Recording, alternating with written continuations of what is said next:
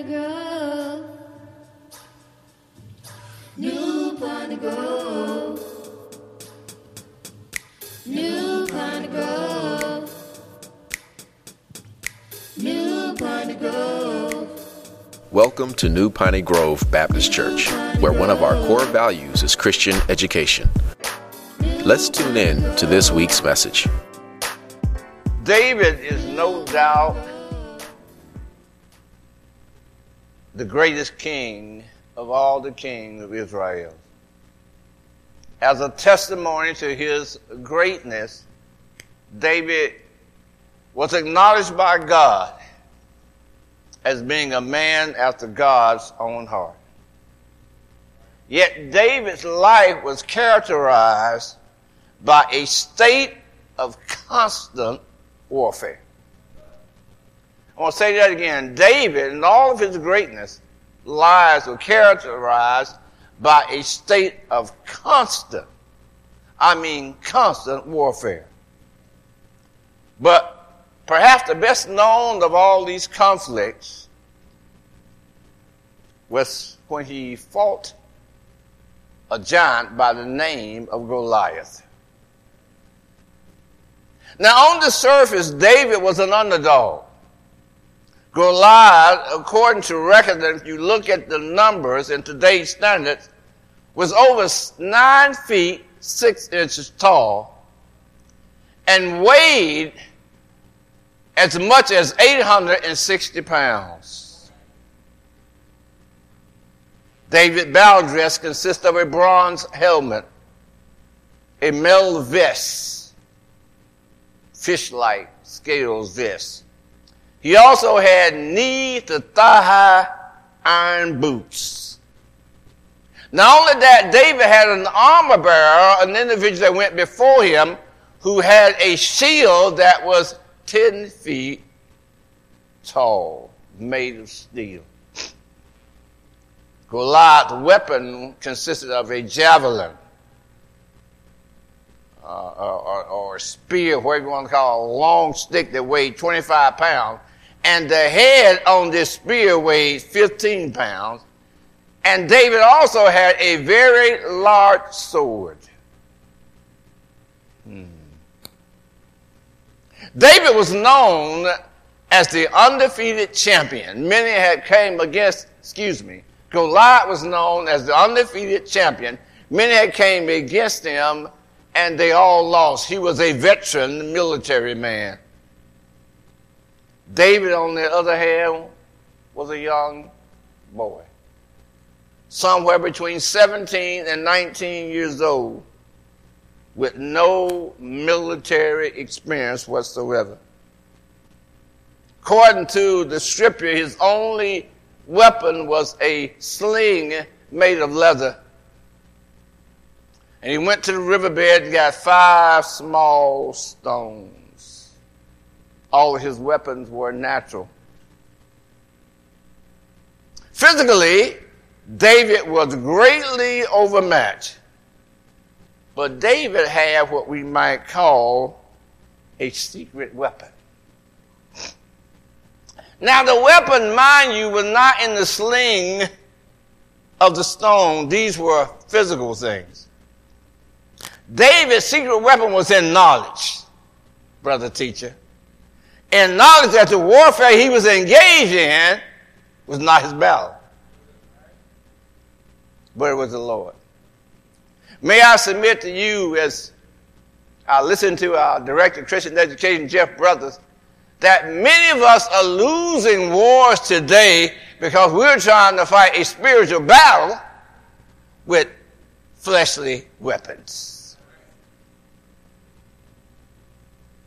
In the New Testament, the Apostle Paul echoed this same principle.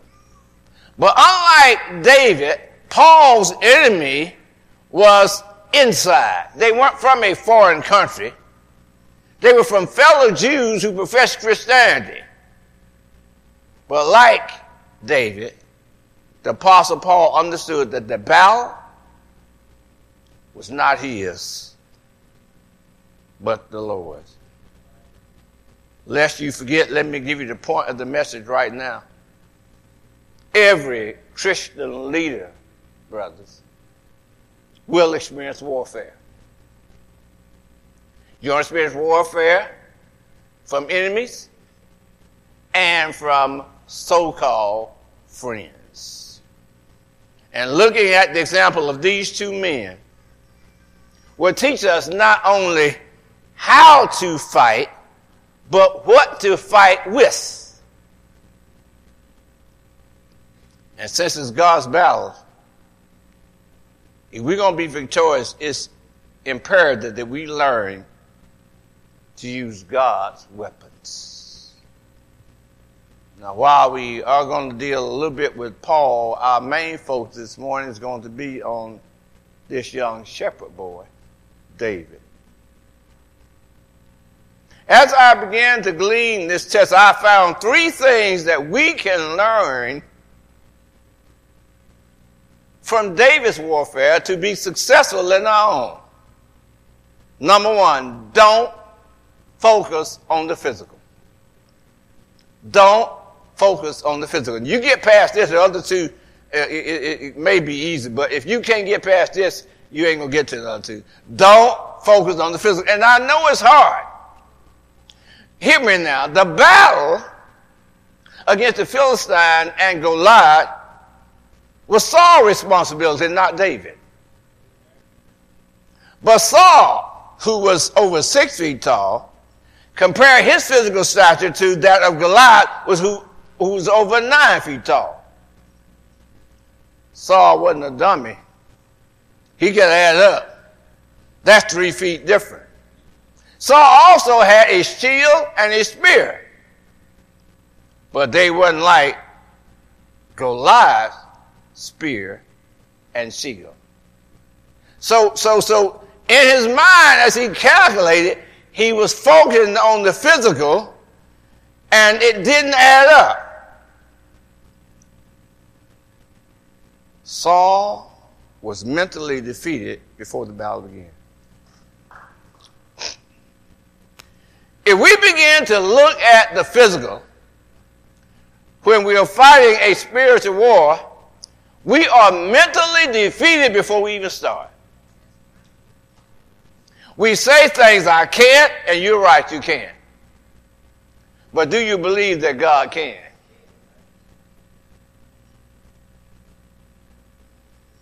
But there was another reason that Saul was defeated. And that leads us to number two. Spiritual warfare requires spiritual people. That's why Apostle Paul said, uh, if someone is caught in a fault, those who are spiritual, let them rest- re- restore one such one. You gonna have some type of spiritual battle if you're a leader, whether in the home or in the church. And people are going to do some things that's going to hurt your feeling, going to come up against you. But if you try to fight that the way they're fighting it, you lost before you start. Spiritual warfare requires spiritual people. Let me read a scripture for you and then we're going to talk about it. 1 Samuel chapter 16 verse 14. But the Spirit of the Lord departed from Saul and a distressing spirit from the Lord troubled him. Just want to kind of just give you a little history on this. Saul was not only mentally defeated, but he was spiritually disqualified. In verse 13, we record the anointing of David. When God had made up his mind that Saul could no longer be king, he told uh, Samuel, the prophet, go to Jesse's house and I'm going to show you who's going to be the next king. When Saul, when Samuel went through all of Jesse's son and found David, he said, he is the one. And it said that when he anointed David, the Spirit of the Lord came upon David. But it departed from Saul. So David was spiritually qualified, to fight a spiritual battle. Saul was not. Sometimes we're disqualified before we begin. Because Saul, y'all hear me now, did not have the Spirit of God, he was incapable of recognizing that this was God's battle, not his. Can I encourage you to, uh, uh, as Jeff was bringing out, that if you're a Christian, you got an enemy automatic, you're in a war.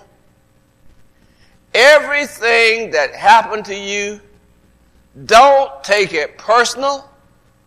Look at the fact this is a spiritual battle. If you think about the events of Job, who went through more hell than we could ever think about, it was a spiritual battle. Something was going on underneath the sea. If we, husband and wife, when we are having issues or intense fellowship, if we can look below the surface and see the strength that God wants to give us, that it's a spiritual battle not a physical battle, we'll have success. This morning when we talked about how well Satan undermined God's plan by going to the woman and then Adam just followed right along. But that was a spiritual thing. And in your life, a lot of time is spiritual. A lot of us are going through problems with our kids. And yeah, you don't don't don't spare a rod. I'll be the first one to say that. Sometimes you have to beat the devil out of them. I don't know. But recognize that this is a spiritual battle. Satan is trying to get my child.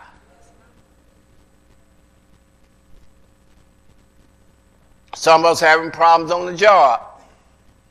And we're doing everything we can to win that battle. But if you say, oh, wait a minute. I'm a child of God, so this has got to be a spiritual battle and fight it in a spiritual way.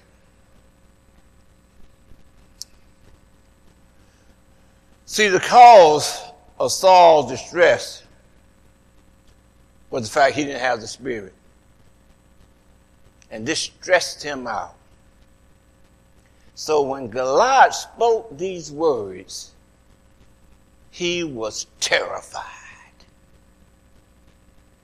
1 Samuel 17, verse 10. And the Philistine said, I defy the armies of Israel this day. Give me a man that may fight together. When Saul, verse 11 starts out, and all Israel heard these words of the Philistine, they were dismayed and afraid. I'm coming back to that. Here's a scenario. Every morning for 40 days, Goliath would come and stand in the valley. Israel on one side, the Philistine army on the other. And he would come out there with his armor bearer, his sword in his hand. I defy Israel to send me a man. Ain't no sense us going to war one uh, together. I'll fight him one on one. If he wins, We'll be your servant. We win, you be our servant. For 40 days, he would come and say the same thing, challenging God's folk. Now, this word defy means to taunt or to bring reproach. It is used to describe a put down. You want to put down somebody. You know, some of us got some real sharp words. We can put down somebody in a heartbeat, can mm-hmm. But for us, it would be equivalent to I dare you. I just simply dare you. In my neighborhood, the Summer Hill, they would say, I double dog dare you. This taunt or dare was solely to embarrass someone. It was designed to bring shame upon, and this shame of being a coward or a wimp was going to always remain until somebody take up the dare. I'm reminded of Andy Griffith. I'm a guy, I'm a fan. Opie was being confronted with this bully. And this bully was bad dude, and everybody was scared. But finally, Opie made up his mind that he was going to take up the dare. The bully drew a line and said, Step over this line. Opie stepped over. And the bully put a chip on the shoulder and said, Knock this chip off my shoulder. Opie knocked it off. And the bully said, Well, you guys ain't no fun no way. I'm going to leave. Until that moment, Opie was ashamed.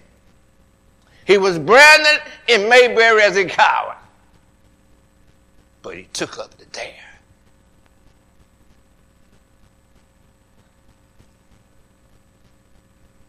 I want you to notice something.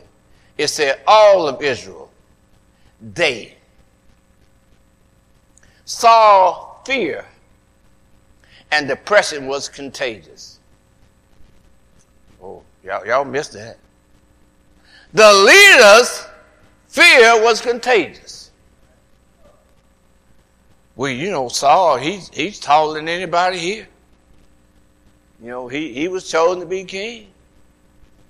He's scared, so I'm scared. I'm going to give you another real example. There was a, a young girl, I think she's about seven years old. He was, you know, most of the time she spent with uh, her parents, and she went to see grandmama one day. And it was raining, one of those Georgia storms, and it was raining, lightning, thunder, and all that. And the little kid was still playing. But grandmama heard like, Wah! And the little kid looked at her. Next time along, that little kid went off. That kid was not afraid of lightning until she saw grandmama being afraid of it. And she said, if grandma was afraid, I'm going to be afraid because it must be something I fear. So you keep in mind, your fear is contagious. But likewise, so is your faith.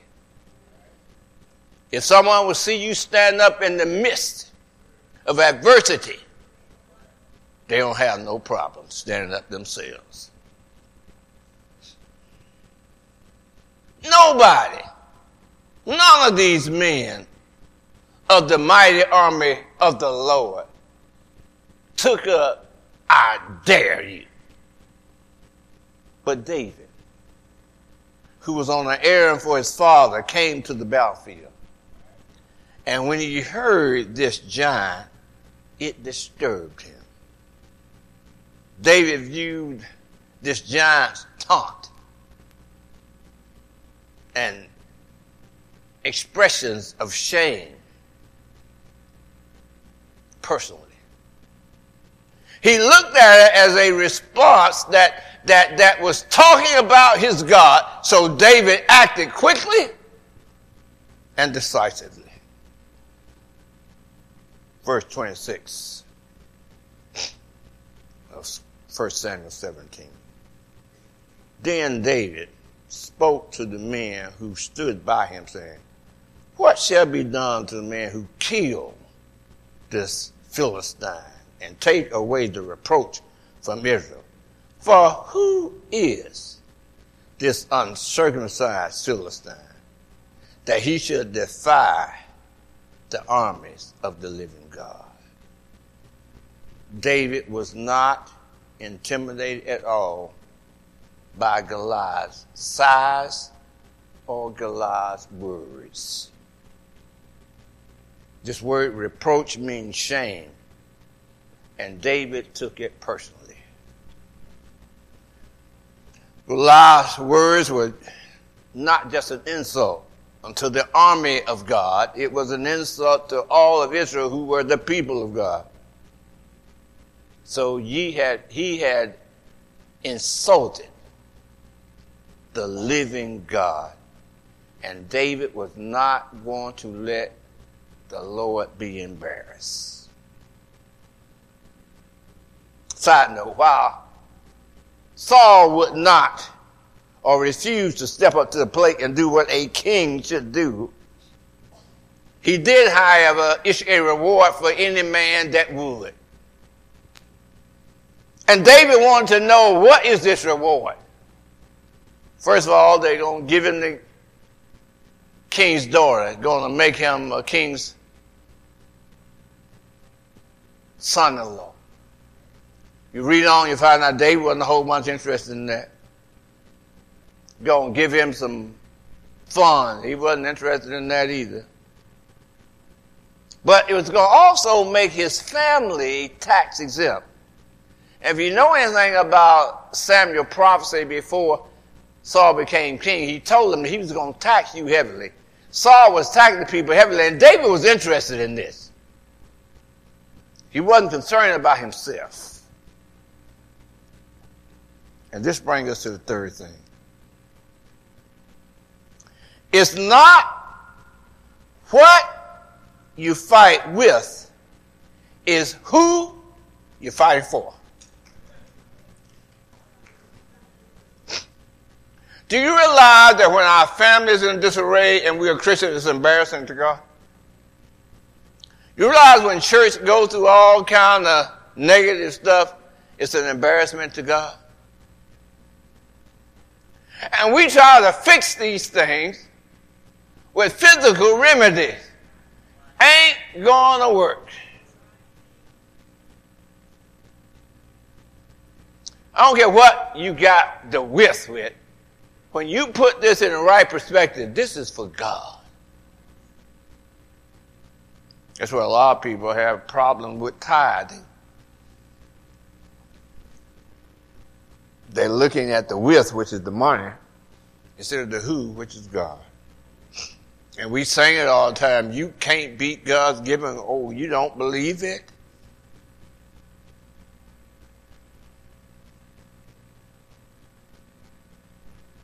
David knew the weapons he was up against. He could see the shield, the spear, the helmet. He could see all this.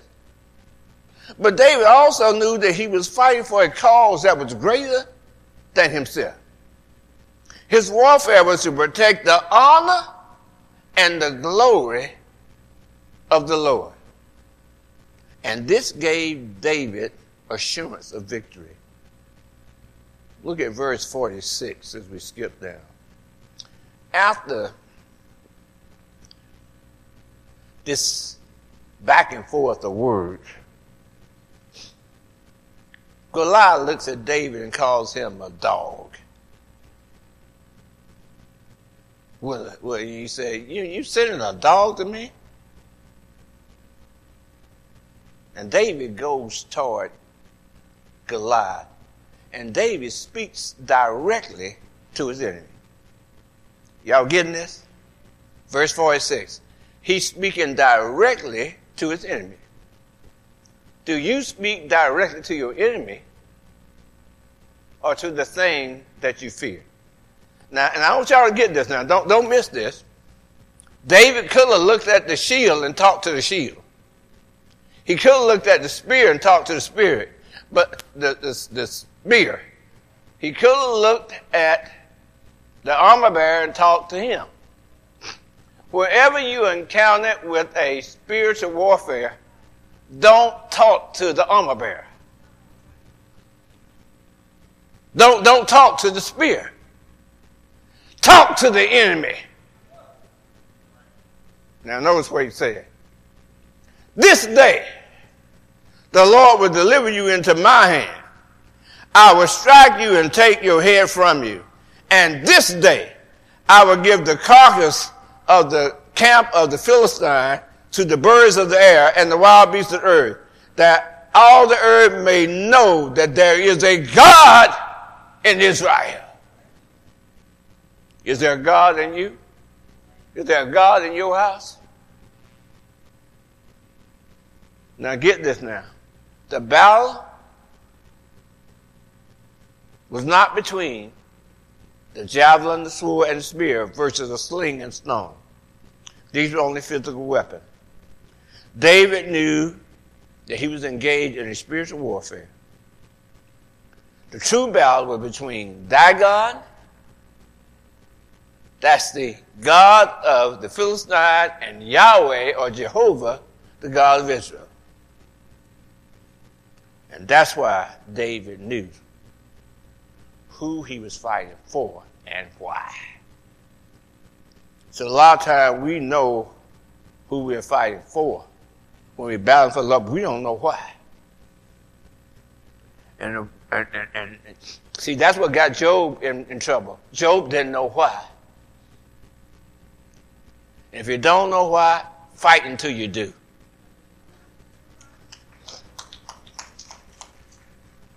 Verse 47. David continued. He said, Then, after I kick your butt, then all the assembly shall know that the Lord does not save with sword and spear. For the battle is the Lord. Can y'all say that? The battle is the Lord. Whatever hell you're going through now, the battle is the Lord. And He will deliver you into my hand. The proof of the superiority of Jehovah over Dagon was manifested by the defeat of Goliath. David ran toward this big old giant, put one stone in that sling, let that sucker go and it hit Goliath right in the forehead. Stone sunk in his head. But that didn't kill him. That just knocked him out. When Goliath fell, David went over and took that very sword that was so big, stuck it in him and then cut his hair off. We can use the enemy's tool for victory.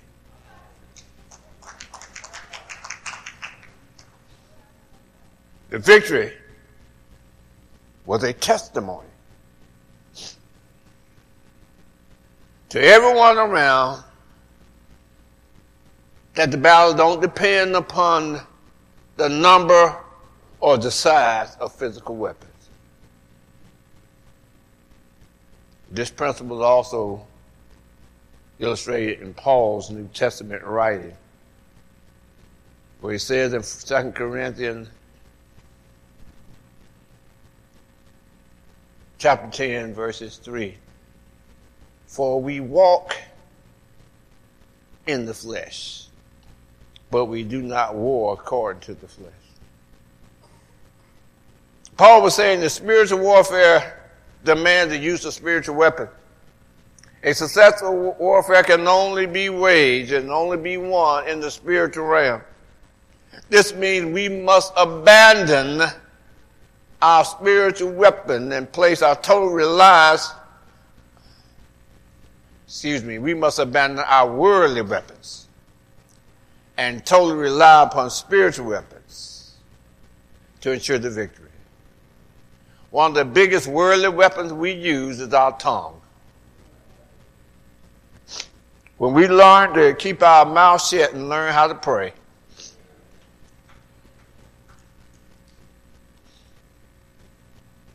one of our songs that we sang here said, Victory belongs to Jesus. Paul goes on saying, verse 4 For the weapons of our warfare are not carnal, they're not fleshly, but they're mighty in pulling down strongholds. What strongholds? They're satanic fortress fortified by Satan, which can't be penetrated with worldly weapons. And these fortified positions will crumble if our weapons are spiritual. Look at what it says. Casting down arguments. Let them argue by themselves while you praying. I know it's a temptation. It's hard to say we want to get that but. They say something, we gonna say, but we got to get back. We got to say something. It's something on this side. Folks, that's your flesh.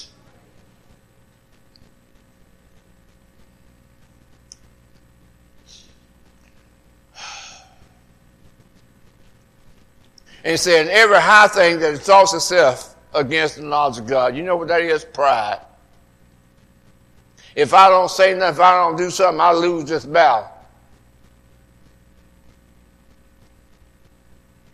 Then it said, bring every thought hmm, into captivity and obedience Christ. What are you thinking?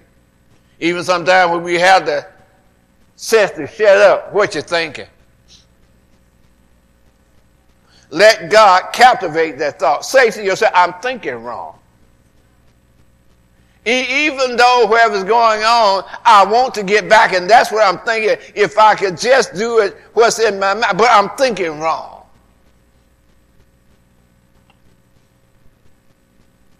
David understood this very well. And although throughout all of David's life, he had warfare. He fought with the knowledge that the battle was the Lord. David had battled against King Saul, which someone that should have been grateful to all the things he did. But he fought it with the knowledge the battle is not the Lord. David had battled with his son, Absalom, who wanted to take the kingdom from, him, but David had knowledge that the battle was not his. And of course, David had knowledge that Goliath was his enemy, but he fought it with the knowledge that the battle was God. Is it any wonder that David wrote this in Psalm 3 and 3? But thou, O Lord, art a shield for me, the glory and the lifter of my head. Is it any wonder that David wrote in Psalm 27 1, The Lord is the light of my salvation. Whom shall I fear? The Lord is the strength of my life. Whom shall I be afraid? Isn't it one that David wrote in Psalm 23 4? Yea, though I walk through the valley of the shadow of death, I will fear no evil, for thou art with me, and thy rod and thy staff comfort me. Songwriter and singer Josh Sherman penned it this way. The Lord is my shepherd. He goes before me.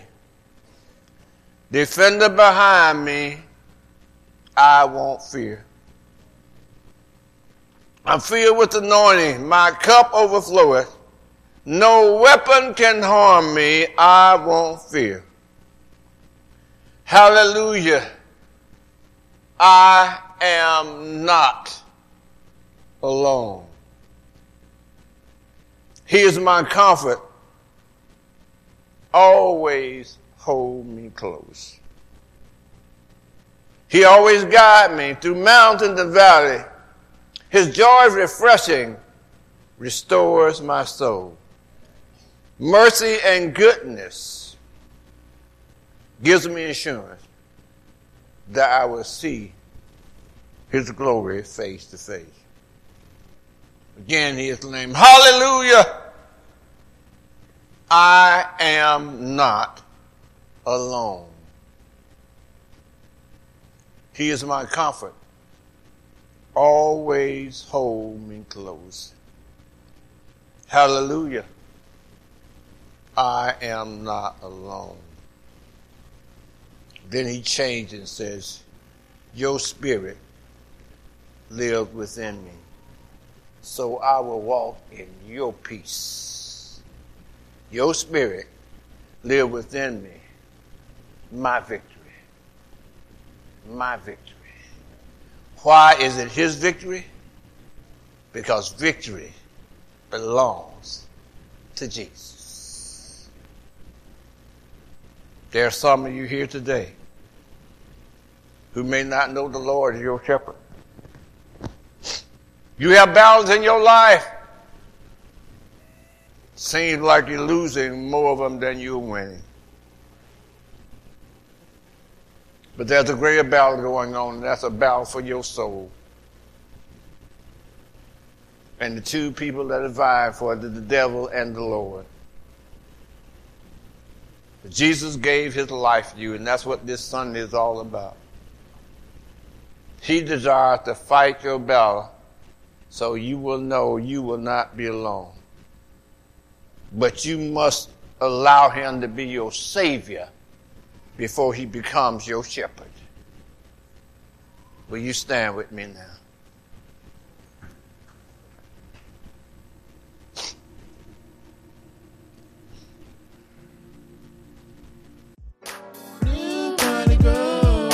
Thanks for listening. We pray that you have been blessed by the message. Visit us on the web at